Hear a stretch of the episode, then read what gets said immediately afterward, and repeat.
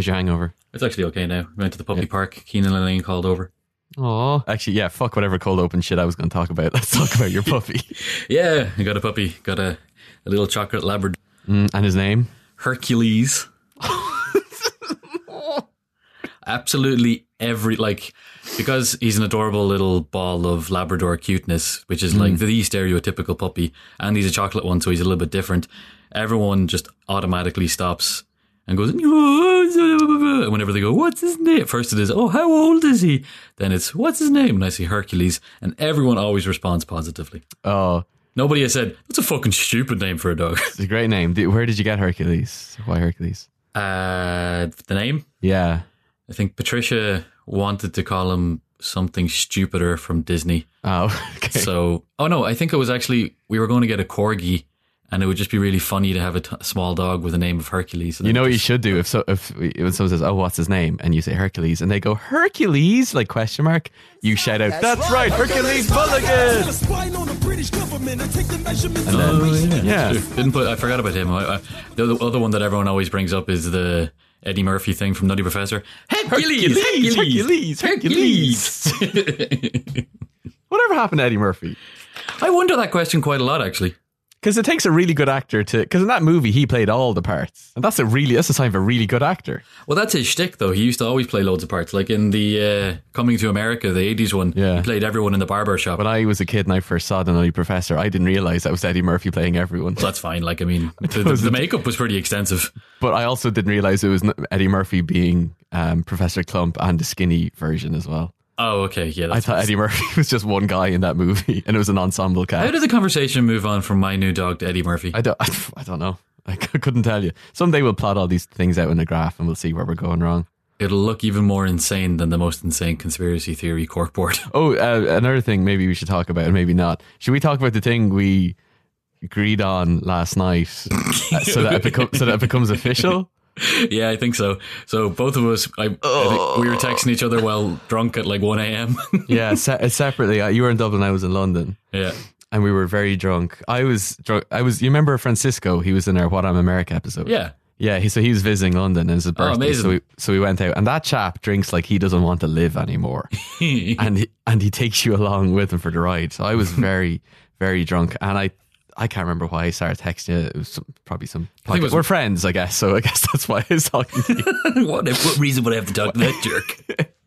Uh, but and I don't remember doing this. It was only when I saw my messages the next day. But I proposed that we uh, get matching question mark tattoos. Yeah. in honor of the podcast. Yeah. and you know what's funny is that this came uh, almost like on the two year anniversary of when I got drunk and messaged you in the middle of the night to propose this the idea of this podcast. That's true. So almost two years later, I drunkenly made a different proposition. So the same thing is going to happen now. We're going to meet up around Christmas. We're going to be hesitantly mm. going in to follow through on that. Except this time it will be physically scarring our bodies. Forever. Yeah. Forever. Oh my god. Anyway. Yeah. what? I'm fucking up for it. Yeah, I'll, I'll yeah, I'll do it. Can I design them? Yeah. I'm gonna make yours really stupid.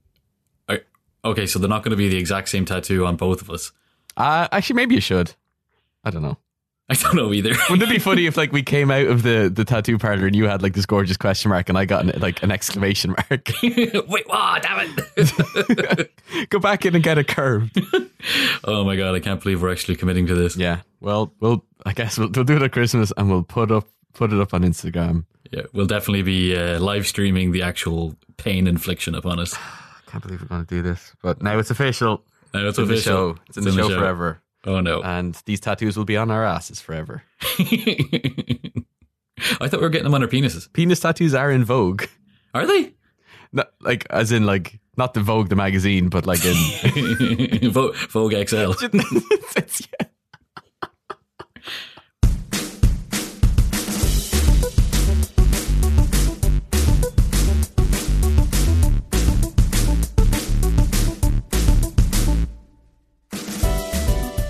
Okay, we we faffed around way too much in that cold open. Let's get down to the news. Let's get down to business. News Hmm. time.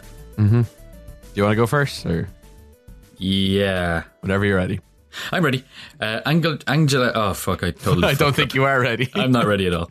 Angela Merkel, or Angela Merkel, if you want to mispronounce her name, uh, has announced that she's going to retire as Chancellor. Um, Oh, she- really? She's in her fourth term at the moment, which is pretty astounding um, success for any kind of politician to last so long. How long is each Um, term? I think it's five years, parliamentary terms, kind of usually the standard.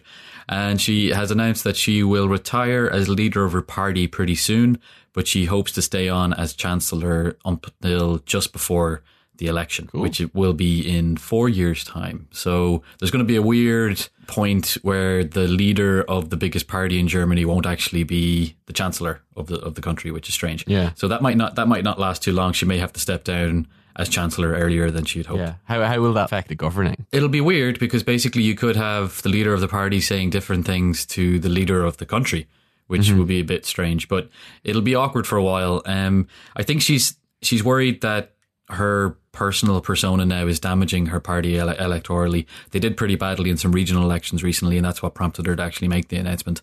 So yeah, it's um, she's finally bowing out after being one of the most important politicians in the world for quite a long time Wow. And how was it received? pretty like international people, like all the, all the world leaders, were giving her respects and giving a testament to her to her legacy and all that. And I'd say in Germany, the people that don't like her are delighted, and the people that like her are probably like, oh no. But they're already looking towards who's going to replace her. She has a she has a couple of people in mind that she would like, but most people are hoping that they'll actually let it won't just be her anointing a successor that there'll actually be a proper debate and discussion about who should lead. Yeah, that's probably a pretty healthy thing, particularly in the, like this geopolitical climate. Mm-hmm.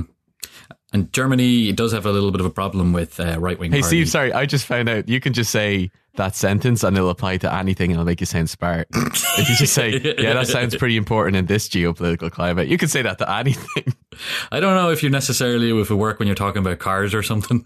I'll go, I'll try it out. I might, try, I might try it out over the course of the, this episode and we'll see if you notice. And if it, Fair enough. Um, you're going to do some news. I'm going to do some news. Uh, this is again, it's another Brexit story because I feel like seeing as I'm living in London, forcing myself to be like the Brexit correspondent for this show keeps me abreast of all of the stuff that's happening. And seeing Yeah. as that might have a huge Uh, abreast. Christ. Uh, sorry, motorbike going by, mate. Jesus, that is a. Wow. Yeah, that guy's an arsehole. Uh, Jesus. There's a, there's a guy walked by my window earlier right before we started recording, and uh, he he had a hoodie on him, and his hood had about um, three different Bluetooth speakers in it, and they were all synced up playing playing rap music. What? That's insane. He was carrying them in his hood. that's like a that's like a 21st century boombox. It's amazing. I was really annoyed at first, and that I just kind of kind of had a begrudging respect for him. Yeah. Anyway, where was I? Yeah, so Brexit news. Much like all the Brexit news we talked about so far, it's not. It's, It's not really news. It's not really news. Like There's no none- real announcement. No, not really. Like nothing's ever particularly revelatory. It's just like more and more articulation along the theme of this is still messy, and it looks like it will continue to be messy. So what partic- what particular little this particular articulation on that theme comes from Leo Varadkar, who's gone on the record um, saying that Brexit is fraying relations between Ireland and Britain. He's also said that uh, it's um, undermining the Good Friday Agreement. For so for like American listeners and maybe actually maybe even some UK listeners who who don't know what the Good Friday Agreement is, just for context, it was it's uh, how do you describe it? It's like a series of provisions. It's an international treaty Yeah. between the UK and Ireland that was a peace agreement to stop the violence after the Troubles and tw 20 or 30 years of, of different violence in the North. And both Ireland and the UK are like co signers, co protectors of the agreement. And it basically outlines like the dynamic of how Ireland interacts with the Republic of Ireland interacts with the North, how the North interacts with the Republic mm-hmm. of Ireland, how the UK interacts with Ireland. Like basically outlines the, the three way dynamic and sets like the groundwork for the you know the government in the north of Ireland. So it's a big deal. And for, for the leader of the Republican the, the Irish Republic to say it's being undermined, mm-hmm. it, it's it's pretty pretty substantial, pretty potent statement. So the reason the, the reason he'd be saying that is because a lot of it was built with the understanding that the different EU benefits of like free movement of people and free movement of goods and trade would help the interaction between North and South in Ireland. Yes, they just took it as a given. Yeah. and now that that's been pulled away, it it it looks like it's in trouble. Yeah, exactly, exactly. Um, and the the borders actually, and and the whole idea of um a backstop plan is bringing the Brexit negotiations to a bit of an impasse because no one seems to know how to actually fix this because. The EU's backstop plan would basically mean North of Ireland would be still in, kept in the the uh, single market, which obviously the UK don't want. And all of this is being compounded by the fact that the North of Ireland still doesn't really have a proper functioning executive government. If No, to understand that correctly. Yeah, they broke- which is bizarre. It's insane. They just like they have elected MLAs that are sitting around doing fuck all. So that can't be helping at all. So yeah, that's that's it. Like I said, it's not really news news, nothing revelatory. It's just another another articulation on how shitty this whole situation is. They expect to actually have a deal announced, like an, an exit deal announced before the end of the year. That's kind of the expectation because it's going to happen in March, no matter what, Yeah, they would absolutely have to have something by Unless- the close of the year. Unless it doesn't happen. and that's the other thing. that could, all, that could an extension is always possible. That's so funny. It's like they absolutely, absolutely, absolutely have to have it unless they don't. which That's- case, That's just Brexit. won't. That's all the backstop to the backstop. Like Theresa May said, it's ninety five percent negotiated apart from the backstop, which is like one of the three crucial parts. Oh, it's just so head wrecking. it's like why did we even bother doing political podcasts and having these conversations? It's this. We've been talking about it for two years. yeah, I tell you, Steve, we did it for the sweet tat. the sweet. Ta- turns out that that's where it was all leading up to. exactly.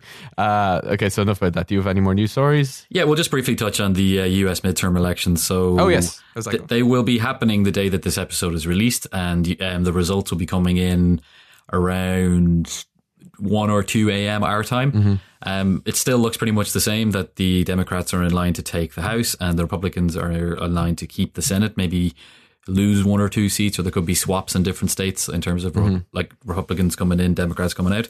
Um, but since we've recorded and talked about it, um, there's been a good bit of violence in the United States, politically motivated violence. Um, there was the incident of the pipe bombs being sent around to various different um, Democratic people that were b- called out by Trump. So, like former President Obama, Hillary Clinton, the head of CNN, Robert De Niro got one as well. Robert De Niro, I didn't know that. Yeah, one was sent to his office, and they none of the none of the bombs actually exploded, so nobody was hurt by that. But the mm-hmm. the devices were all announced as actually viable. Oh. Just for whatever reason, they didn't work. It wasn't a hoax, and the fella who's suspected of doing it was arrested. Turns out he's an absolute nut job who was living in a van covered in really really hateful pro Trump stuff. And then after that, an even worse thing happened. A guy went in with a machine gun and killed a bunch of people in a synagogue in Pittsburgh. I think 12 people died, including a 95 year old Holocaust survivor, which is Oh just insane. God. And Oh yeah, he, he too, like, I think there was some particular alt right, horrible hate speech uh, forum where he said, okay, enough, enough talk, time for action, just before he went in and did that. A lot of people are accusing Donald Trump of being responsible for it because of the the, the divisive rhetoric that he's want to do. Um, but to be honest, the Democrats are kind of responsible for it too. Like they, they talk just as much hate speech against the, the other side. So if both pe- both sides could learn to just stop being so hate filled, Yeah, then maybe it wouldn't prompt these kind of things to happen as much. yeah, yeah. Yeah. Take, so, American listeners, go out and vote. Use your use your vote. Absolutely, use your vote and Yeah. um, think about it properly. Don't just don't just go in and vote for the people that you think you should. Actually, have a think about it. Think about what the impact is going to be, and yeah, vote. From your friends, Steve and Richie. Right. So let's get on to the topic. Let's get on to the topic. What are we going to talk about? Before we get on to the topic, let's just let's just briefly mention that we have a Kofi. oh yes, Kofi, co- coffee. Yeah, Kofi, Kofi, Kofi, not Ko- co- Kofi to buy us a coffee. So it's just it's a handy Ko-fi. Ko-fi, whatever. ko-fi dot com forward slash wap pod. or whatonpolitics.com forward slash beer. You can go to either of those and you can throw us a couple of quids and it'll just help us out and it's a nice way of saying thanks. So we'd appreciate if you do that. Yeah, maybe this this if we get any this week, we won't spend them on beer because we're both pretty hungover, um, and we might actually use them for coffee. It's true to try and counteract all the alcohol that we were consuming. Maybe, maybe not. Maybe, maybe not. Hair of the dog, hair of the Hercules. That's oh. You said, well, actually, let's put a picture of Hercules in the show notes. Absolutely. Um, yeah, so that's the thing. That's just to, say- to say thanks. That'd be that'd be appreciated. Oh, and also make sure that you go and check out our network's fantastic other podcasts at headstuff.org. Yeah, go do that. That's lovely. Uh, that's enough plugging, Steve. Let's get into the hard topic. Oh, I'd say hard topic. What are we talking about this week? What On Lawyers? What On Lawyers? We um, had a wonderful conversation with Peter Stafford. he was so funny. He was really funny. He was really funny. yeah, he was, he was really funny. For like, I don't know, you, you hear about a barrister slash lawyer and Yeah. you just assume stuffy, stuffy guy, but The no, he's actually hilarious. Yeah, they wear wigs. You just expect like this um, elderly English aristocrat with the glasses that he's peering over as he like squints at you, going, "Hmm." And He's yeah, so funny that he predicted one of our wonderful jokes and beat us to the punch. It's true, the bastard. The bastard. We were going to ask him, can he handle the truth? Because that's hilarious, and I bet you no lawyer's ever heard that before. and he, he beat us to that joke. God damn it. He's too quick. He's too quick witted. He sounds like a good kind of guy. I can't wait to use him in my future legal proceedings against you for making me get a terrible tattoo. Uh, yeah, so it's, it's a really good chat all about what a lawyer is and what they do and how courts work and just just judicial systems in general.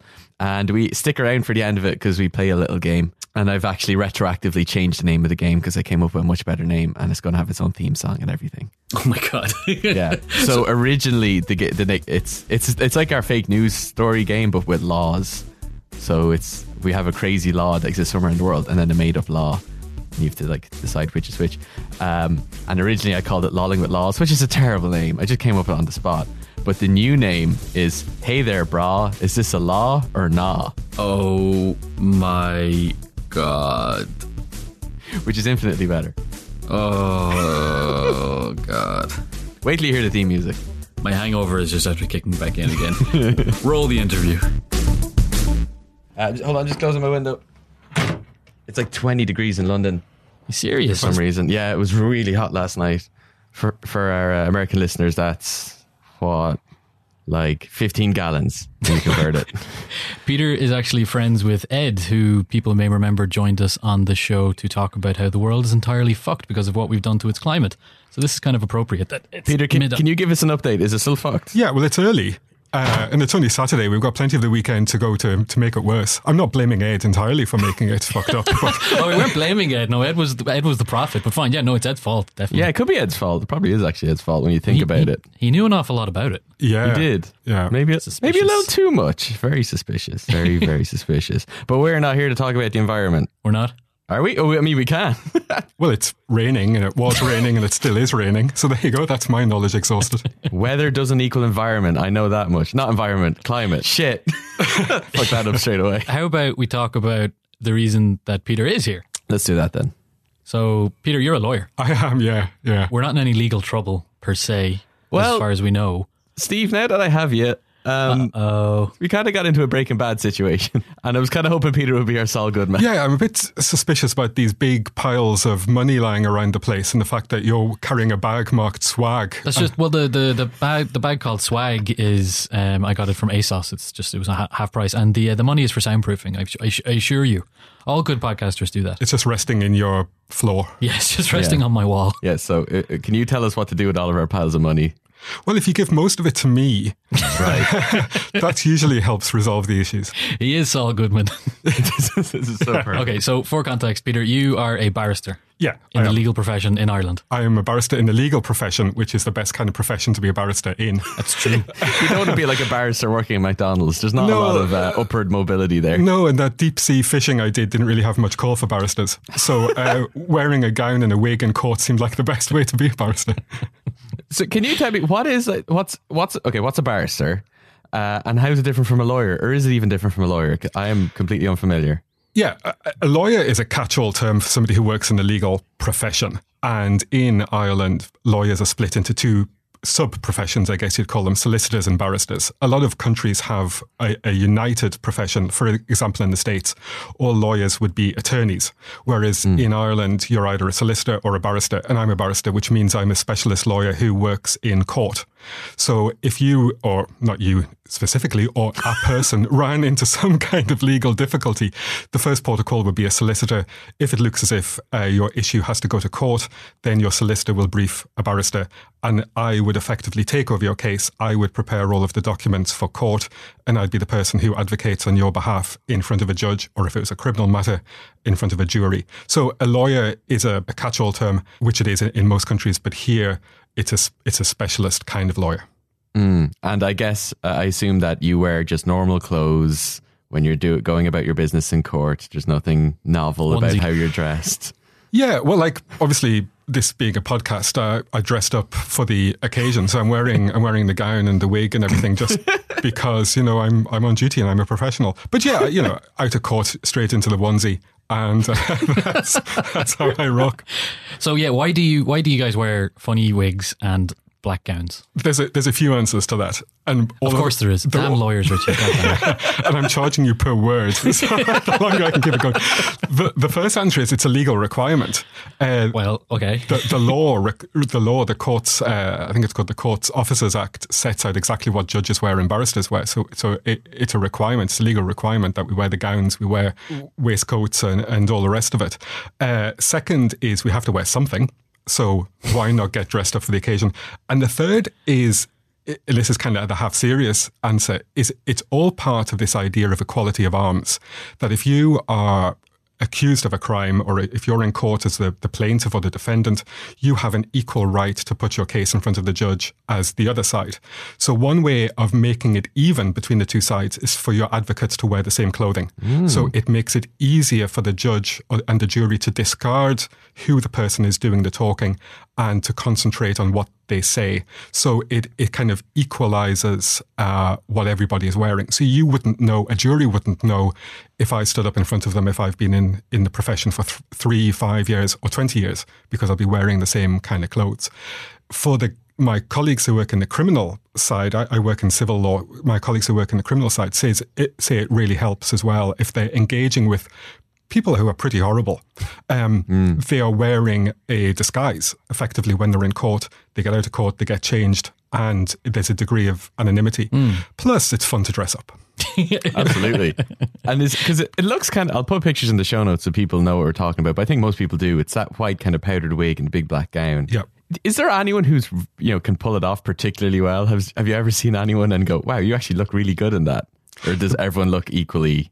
Everybody looks equally stupid, but the I didn't want to say stupid. well, the- uh, which is true. But I think the best people are really, really old, thin, cavernous, sort of hmm. uh, Monty Burns type, who are skin and bone, and the gowns kind of hang off them like a Dickensian villain. Hmm. They look oh. particularly good. And they, they, they pace back and forward in the court, hunched, They, like they- murmuring. You, you grip.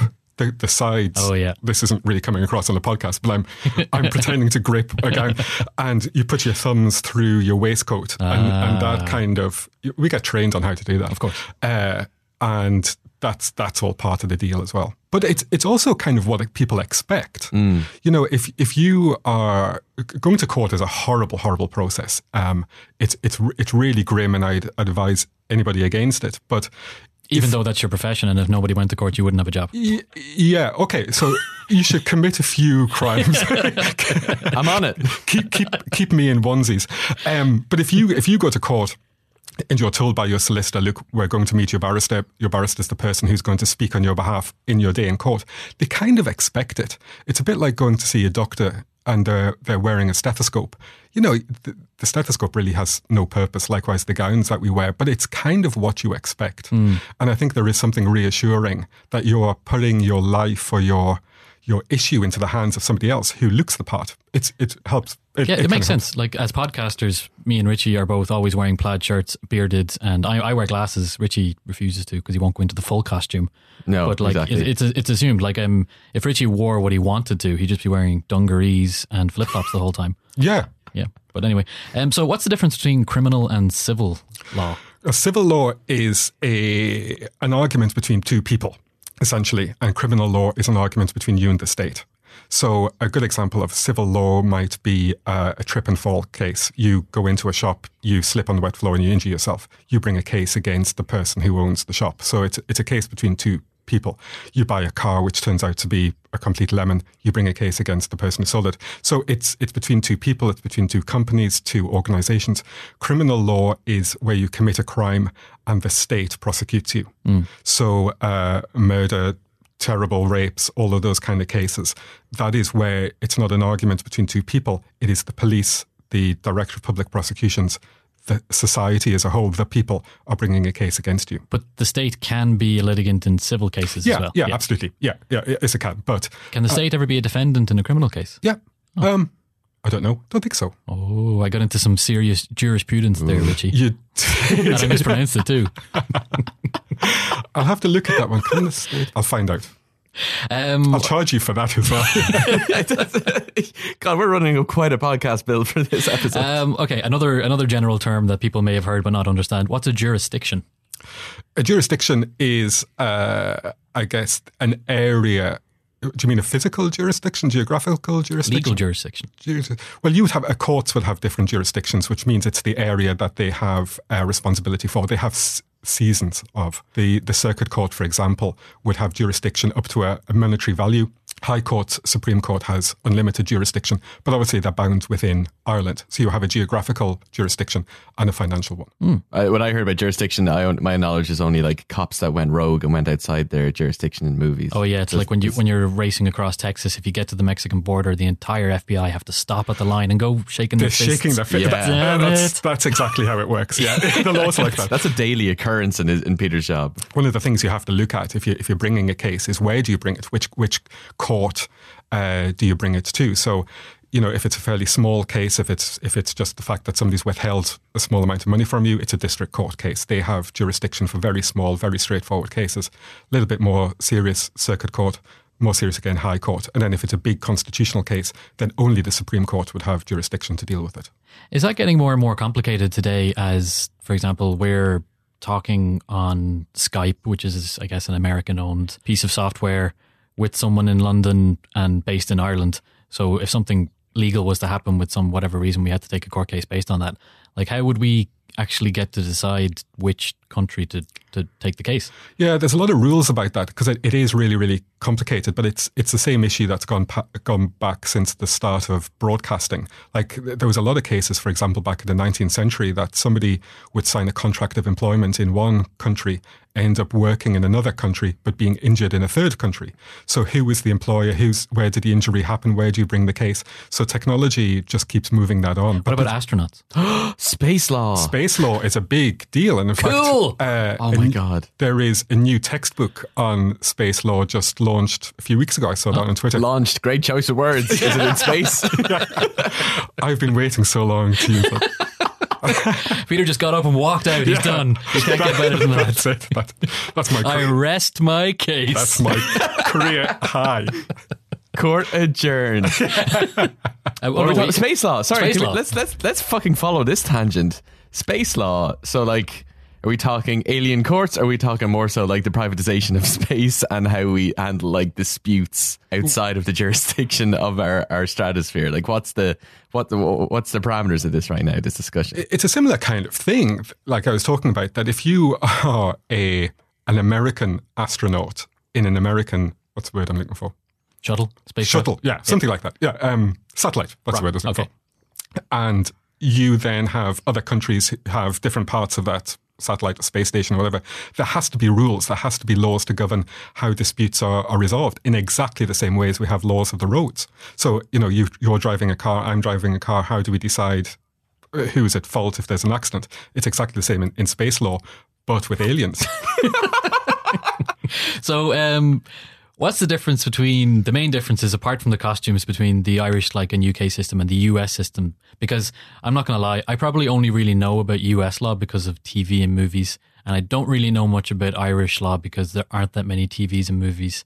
And I've only been tried for a couple of cases, and I got blowed out drunk before I went in. So, apart from hmm. like, what's the And main I was his representation, so was I was no help whatsoever.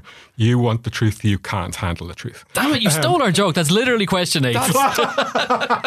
Sorry. God fucking damn it. I'm going to cross this one off, Steve. we got taught how to do that as well. Uh, no, there's a good reason why American courtroom dramas are more popular than British or Irish ones. It's because well, Matthew McConaughey. there's, there's that. Um, uh, what was I talking about? Yeah, you can't think of Matthew McConaughey.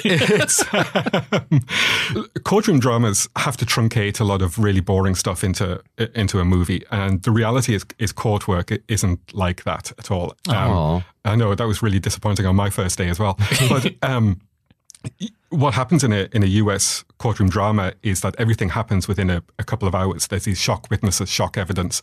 Uh, the judge bangs the gavel. The jury makes its decision. It's not like that at all. There's a lot of pre-trial issues.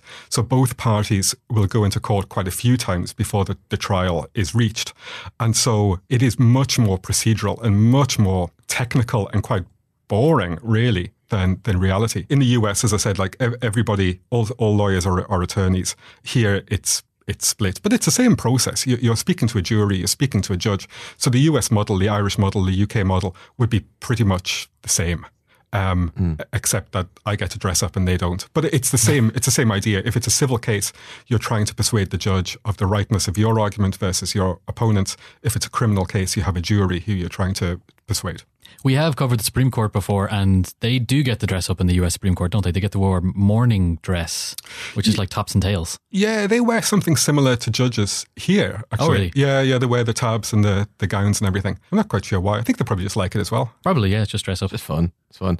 Peter, quick question. How many years did you study to become a lawyer? It's quite a few years. So I my background is in politics. Um, so I I worked in uh, in lobbying groups for a while, but I fancied changing jobs. So I have a degree in politics. So I did a two year diploma in law at, at King's Inns, two year part time, and then I you sit a series of exams to go on to a barrister at law degree, which I did two years part time.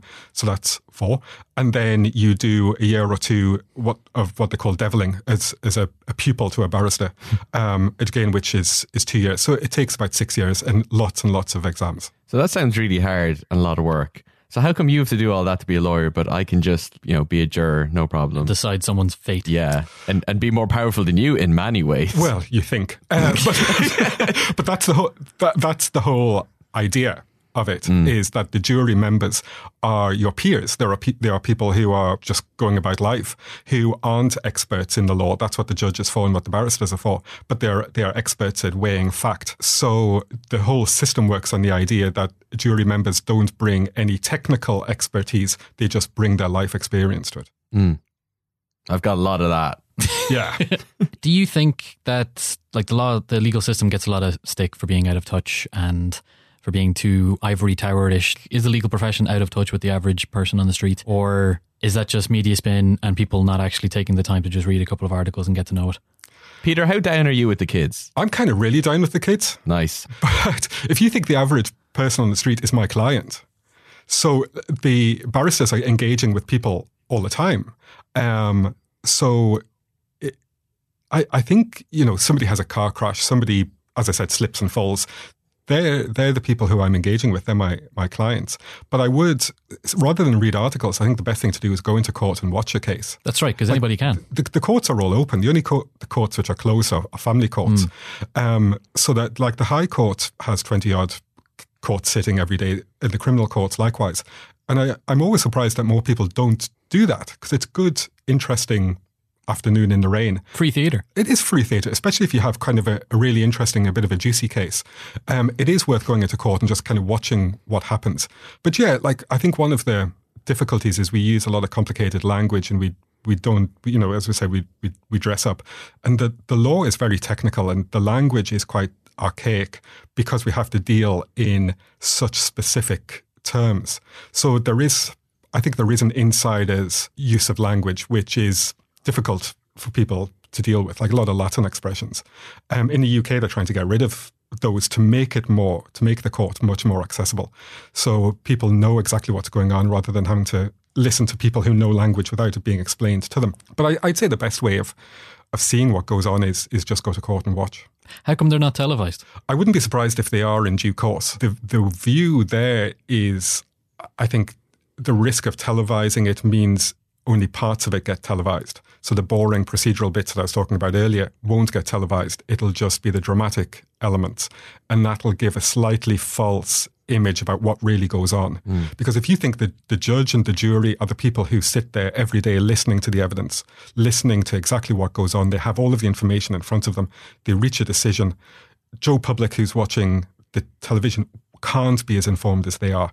And it's likely to lead to people not understanding why decisions were reached. So uh, I think the best way of doing it is if they're going to televise it, to televise everything, have a Yeah. channel for it, and just watch it all so that you sitting at home are as, as informed as somebody who's in court Or an internet stream? or an internet stream or something Yeah. where mass you- services, church services are live streamed Yeah. now. Exactly. And and they don't just cut to the edited highlights of the cool bits. the The best reel. parts, The- the- like when the priest raps or whatever Yeah. happens in church now. and then you can have a blooper reel of hilarious outtakes. Um, so I, I, I think that's I think I think that's the way to do it is is to have all of it uh, broadcast so that people are informed about how how a, a, decision is reached. Because you do like the court, the newspapers are very very good at court reporting. Like court reporting is a real skill, and we're really well served in this country with court reporters. But inevitably, you have a judge or a jury who reaches a decision that people don't understand, and they say the judge got it wrong or the jury got it wrong. Maybe they did, but they were better informed than you, who's just reading the headline. How yeah. come photographs aren't allowed to be taken? How come you have to have like a, an artist's rendition in most courts? Again, I don't know. I assume it's just it's just a rule which has existed. It would be great if the, you have to take a selfie with the judge, and that was just a new way it went. yeah, and hashtag guilty. And the more the more numbers it did on Instagram, the, the better the outcome for you. no, this is a Black Mirror episode now. Yeah. Peter, what happened the day drugs were legal in Ireland for twenty four hours? Well, there was a lot of partying. Yeah, yeah. It, yeah. For 24 hours in 2015, most drugs were were uh, legal. Yeah, and do you want the boring legal answer? Yes, please. Yeah, it's all to do with the separation of powers. So the constitution sets out the power that the government has, the parliament parliament has, and the courts have, and they all have very distinct powers. And one of the powers the Supreme Court has is to declare certain acts of the Oireachtas as incompatible with the constitution. So just strike strike it down. So this goes back to um, this goes back to 1977 and the Misuse of Drugs Act, which effectively says that the Minister for Health can determine if a drug is a drug, is a substance is a drug. And is it like the Class A yeah, system? Exactly. Yeah. So there's there's medical advice, all the rest of it, and it, a new drug is invented or synthetic drug is made, and on advice, the minister can rule that that's a Class A or Class B, and it gets added to the schedule of the Act.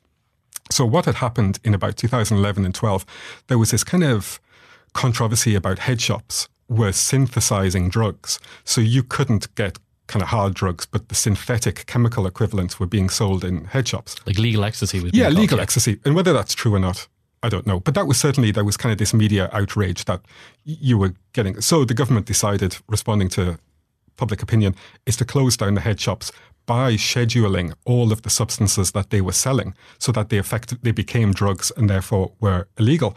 So we had this guy, Bederev, who was found with a small amount of one of these synthetic drugs on him. He took a case to court to say that this section of the Act, of the 1977 Act, was unconstitutional because it effectively allowed the minister to class any substance as a drug without having to go back to Parliament. So it was a breach of Article 15 of the Constitution, which says that only Parliament can make laws. So what had happened in, in, this, in the 77 Act was the, the Parliament had given enti- the entirety of the power to the minister to determine what was a drug and what wasn't a drug without having recourse back to them. So the, the court said, yes, this is a breach of the Constitution. It effectively allows the Minister for Health to decide that caffeine is a Class A drug. Uh, it allows him to say that tobacco is a Class B drug. He, it, it gave him absolute power. Could he have said like carrots if you wanted? Like, yeah. is that how? Yeah, wow. if it was on advice of the, uh, the the health agency experts, pretty much anything could become uh, a drug. So it, it was saying that the court said that Section 15 of the Article 15 of the Constitution says that Parliament has to make law, but it can delegate some responsibility to ministers. And in this case, they had delegated all of the responsibility to the minister. So the uh, Court of Appeal said that Section 22 of the Misuse of Drugs Act 1977 was in breach of Article 15, and therefore it didn't exist anymore. So any substance which had been added to the schedule uh, therefore couldn't be illegal because there was no act to make it illegal. So therefore, ecstasy was legal until Parliament passed a new act which was compatible with the Constitution and allowed that to happen. Mental. Minister for Health at the time, Leo Varadkar.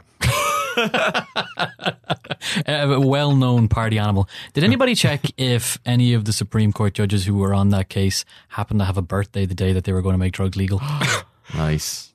That's a deep state Cons- conspiracy. Deep state conspiracy, I'm telling you. You mentioned when we were uh, doing prep for this um, another particularly important case in Ireland, um, the McGee Attorney General. Case, yeah, M- Magee. And it's a really interesting case because people go to court to resolve an issue that they have. And in most cases, it gets resolved, and that's the end of it. Like, as I was saying earlier, you buy a car which turns out to be rubbish. It goes no further than you getting your money back for the car. But in some cases, an issue just becomes a, ma- a, major constitutional issue. And this happened in the 1970s with Mrs. McGee, who was a housewife. She's a mother of four, who had had a series of very difficult pregnancies. Like during her second and third pregnancy, she had a series of strokes. She was paralyzed for part of it. And after she gave birth to her fourth child, her doctor had told her that it, that she if she got pregnant again, it would be a serious risk to her life. She would she would be unlikely to survive. Never mind the child. So her doctor recommended that she and her husband use contraception if they want to continue their marital privacy, as we say in law. and um, the problem there was that condoms and contraception was illegal in Ireland from a case going back to the 19, from a, a, piece of legislation back to the 1930s. So she took a case to say that that was incompatible with her right to privacy. That she, as a married person, as a, an adult, she and her husband were allowed to, as we say, regulate their marital privacy and use condoms if they wanted to. And she was she was being prevented from doing so because she couldn't fulfill the prescription that her doctor brought her. So that that went to the Supreme Court and said yes, that that piece of legislation was incompatible with the Constitution and therefore was struck down. So we do have cases which end up becoming major, major headline changes, not just for the people involved, like Mrs. McGee and her husband, but for society as a whole, in exactly the same way that the, the Bederev case didn't just affect this mm. one man who was found in possession of drugs. It had a major implication for everybody. And because and that's because the, the separation of powers is a real thing. It's it's not just a theoretical concept. It is that if government oversteps the mark, the courts exist to put them back in their box. Just briefly, um, a slight tangent, but at the moment, with the controversy going on in US politics and the extreme polarization, and people criticizing how political the US Supreme Court has become, some people are actually saying that the US system doesn't necessarily have that separation of powers enshrined in the Constitution, and that technically government could ignore the the Supreme Court decisions in comparison to, I guess, here in Ireland, we have a, a, written constitution that says the government must follow that. But like when you say it is a real thing and it must be done, what is to stop a government from just ignoring what the Supreme Court judges say?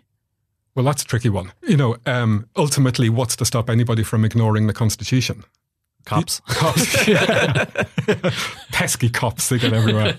Um, yeah, I think, I, I, don't think government could uh, breach the constitution, the Supreme Court would be able to just strike down anything that they said. You'd, you'd end up in kind of a loggerhead where the government tries to enact legislation, Supreme Court strikes it down backwards and forwards. But in the US, it everything in the US to do with law is much more political than it is here. Like we've seen how a Supreme Court judge gets nominated in the States headline stuff, I think Irish people would be find it very difficult to name three or four Supreme Court judges. I mm-hmm. would struggle to name three or four, and it's it's because it's much less political. Yeah. It's it, it's it's uh, it's not as polarized as it is in the states. How come so many politicians are former lawyers, even in Ireland? I think if you have an interest in law, you have an interest in politics. I think the two sort of go together. Um, there is quite a quite an overlap, but you do see barristers and judges coming from completely different walks of life. But I think back in the day, um, it was much easier to hold down a job as a TD and a, a barrister. You know, you do one in the morning and one in the evening. um, there, there is still an overlap because I think the work that barrister, sorry, the, the work that lawyers do in dealing with the law is half of a bigger picture, and it's the the politicians are doing the other half of the picture. I suppose it makes more sense than just having loads of teachers, which is how it used to be as well. Teachers or publicans or uh, undertakers. yeah. Undertakers? No. Yeah. When was the last Undertaker TD? Oh God, it's all part of the same thing, isn't it? You're an undertaker, you're a publican. You're That's the, true. The Jackie Healy-Raes yeah. probably sub that as well. Um, Richie, you have a game. Yeah, I, this is this is a last minute addition. I just wrote it into the notes. Uh, while we were while you guys were setting up, I just came up with a with a game, and I came up with probably the best name for anything ever. Is it law or is it not? Hey there, bro, is this law or not? Oh. That was that was in harmony. That was we were so disgusted. That was a perfect C sharp. That was excellent. um, so I, I, was just doing a bit of googling around because it's pretty well known that there's like crazy laws that are kind of ignored, but they're just like remains from old constitutions or just things that are still technically in effect, but no one actually adheres to. And so I found some crazy ones, and I mixed them in with some of ones that I made myself. It's kind of like the fake news game we played in previous episodes, but it's got to do with laws. So I'm going to read you guys a law, and you have to tell me whether it's an actual real life weird law or something that I just made up. Okay. And we'll hopefully have some laws, as the name implies. We better. Okay, I'll see you in law. court. Uh, Bagsy Peter, Bagsy Peter. I wouldn't. okay, you may not own more than 50 kilograms of potatoes at one time if you live in Western Australia. That's 110 pounds for American listeners. Western Australia potato law. I was I I missed that. You missed that day, yeah. Oh, I missed Mm. that day. Um, I would say that is probably a law. it is true. You think? I think it's true. What do yeah. you think, Steve? I'm going to go with. I'm going to go with my legal advice. And say Okay, it's yeah, that's totally true. true. Was there? What's the reason? It's something to do with rabbits. It's I probably you. something to do with I've only just just copied and pasted the one line thing. I didn't have a lot of time for this. I'll include it in the show notes. And rabbit law is my specialization as well. I'll include link, full links to in the show notes uh, to these laws. Uh, in Switzerland, you're not allowed to flush the toilet after 10 p.m. Switzerland is full of those crazy laws about what you can and can't do. I think that's probably true as well. Mm-hmm.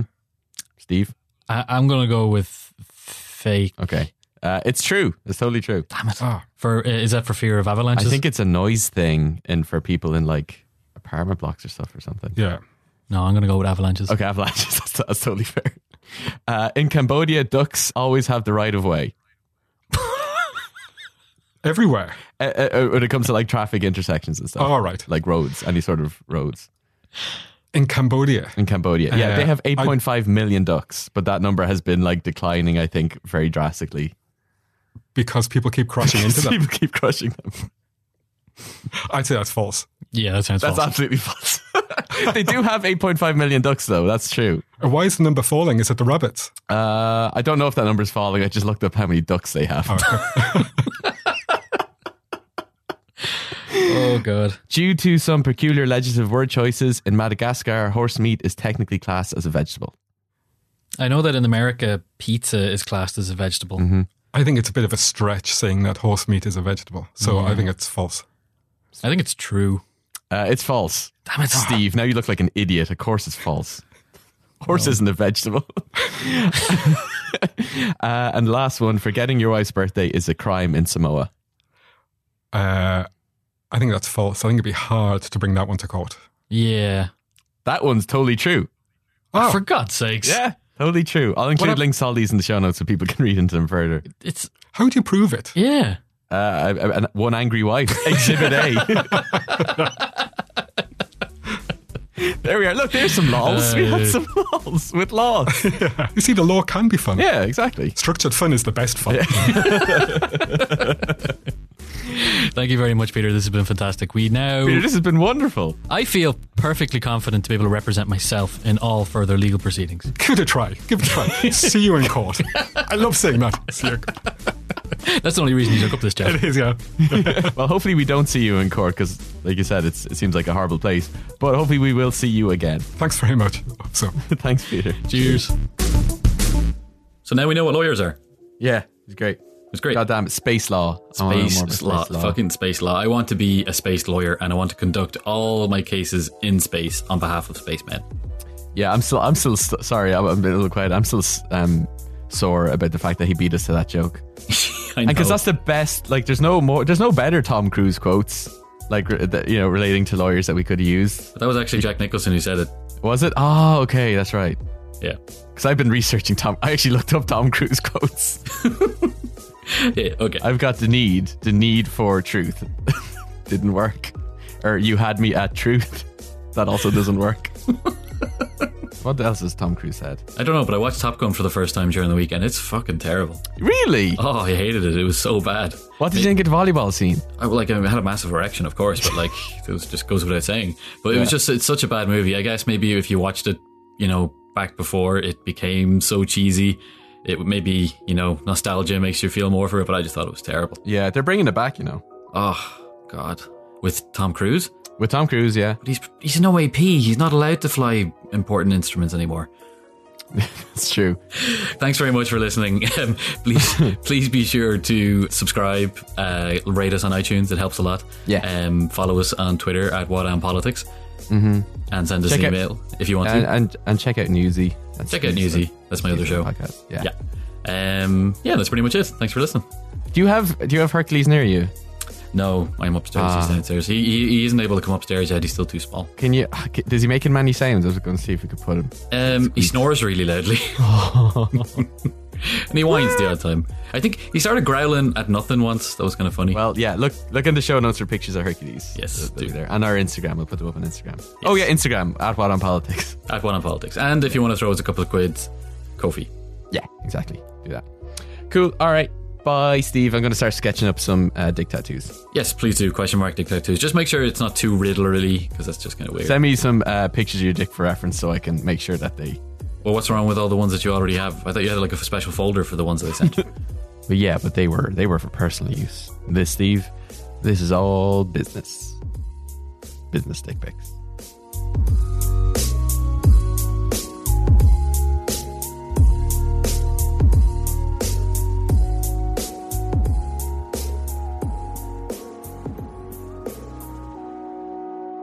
This has been a production of the Headstuff Podcast Network.